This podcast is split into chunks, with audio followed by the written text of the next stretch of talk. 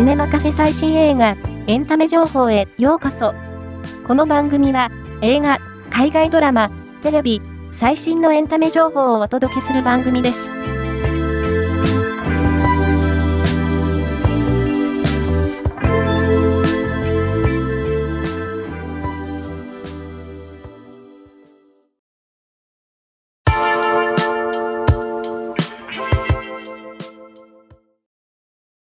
安倍貞夫が主演を務める、不適切にも程がある第2話が、2月2日に放送され、2週連続でトレンド1位を獲得。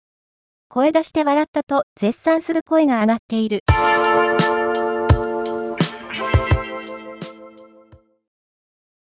桜井翔が主演を務める新ドラマ、新空港選挙第4話が、2月3日22時より放送される。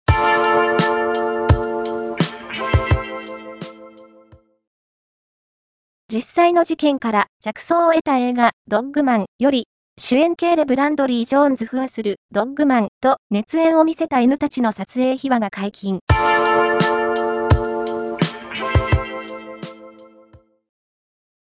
東京ディズニーリゾートは、バケーションパッケージの新プラン、春限定、アトラクションもショーもキャラクターグリーティングも楽しむ 2days の販売を1月30日にスタートした。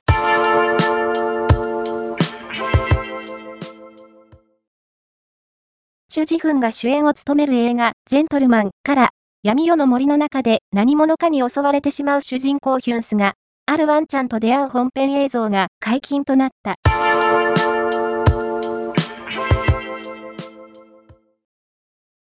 松井大吾監督が10年以上にわたり温め続けてきた渾身のラブストーリーのタイトルが富士見ラバーズとなることが分かった。三上愛が主演し、相手役を佐藤寛太が務める。今回の紹介は以上です。ではまたお会いしましょう。